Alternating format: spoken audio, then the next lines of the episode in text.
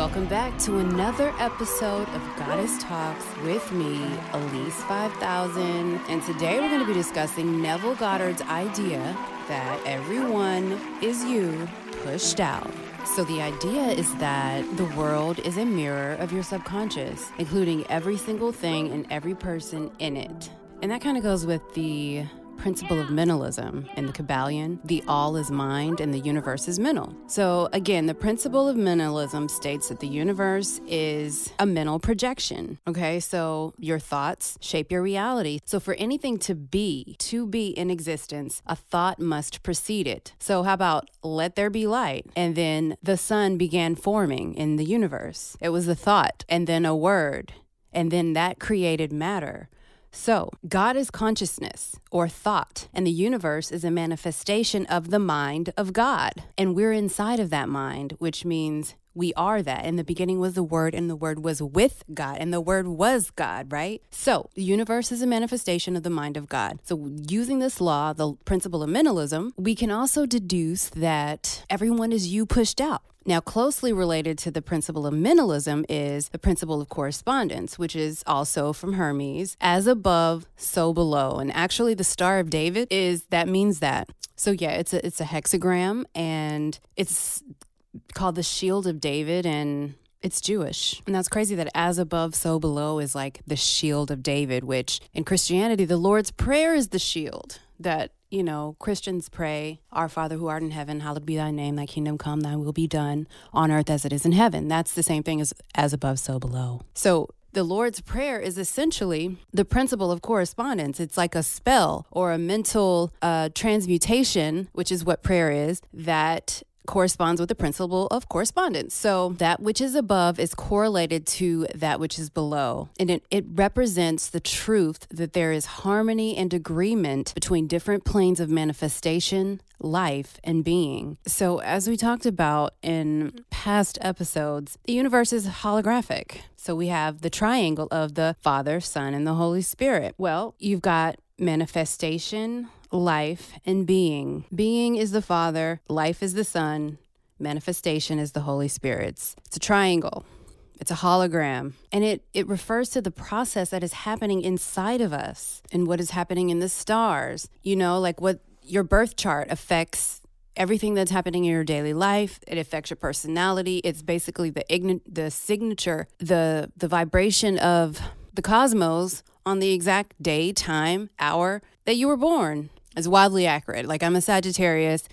I'm a double Sagittarius, Gemini North Node, Venus in Scorpio, Neptune in Sagittarius. And it all makes sense with the way my personality is situated. So, with that being said, everyone is you pushed out. Everyone in your reality is a reflection of your thoughts, feelings, and beliefs. Everyone that, like, people treat you the way that you feel you deserve or the way that you've been socially conditioned to believe about yourself. Like, even when you say, like, when you think about slavery and racism, and those are, are levels of psychological abuse that would cause black people to maybe even create reality based off of the abuse, the things that black people were made to believe during the middle passage which is actually a form of MK, MK ultra trauma-based mind control. Well black people have to reprogram generational mind control that started in the middle passage. And even through slavery you know not being able to read being called ugly, stupid, being beaten, you know, being raped. All of that, and then being criminalized by the oppressor, has caused Black people to have to face quite a mental battle. So, everyone is you pushed out, right? It's a concept that is based on a couple core teachings, which is that consciousness is the only reality and imagination is creating reality and we are all one, right? So that's actually a scientific fact. Almost all the elements in the human body were made in a star and were developed through supernovas. So we are made of stars. What is a star? A plasma light, ultralight beam, a God dream. So, scientifically speaking, we are exactly the same source that exists within the universe and the galaxies in space. We're exactly, we're stardust, literally.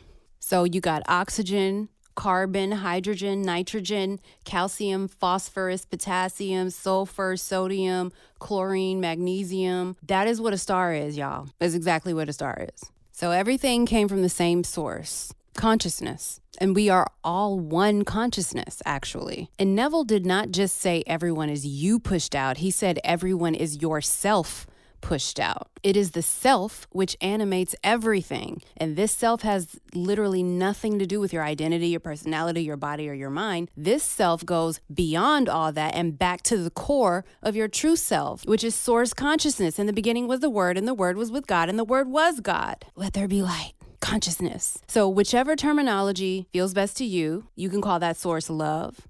You can call that source consciousness, God, the universe, Amen Ra, like whatever. Amen Ra means life, soul. So essentially, what you do to others, you're doing to yourself. Ram Dass said, treat everyone as if they are God in drag, because that is who they really are. And I said, ye are gods. Everyone is God. So everyone is God. And everyone is also you, pushed out. You are God, and you have complete control over your own reality. But other people in reference to your reality aren't puppets. They're just as much conscious as you. They have their own universe to worry about. But the way energy is created, your mind is generating by your thoughts, feelings, and beliefs how other people respond to you. It's so funny. I have a story to tell. So I I don't remember, but I was on YouTube watching a video and then I left a comment about, I just was like, ye are gods.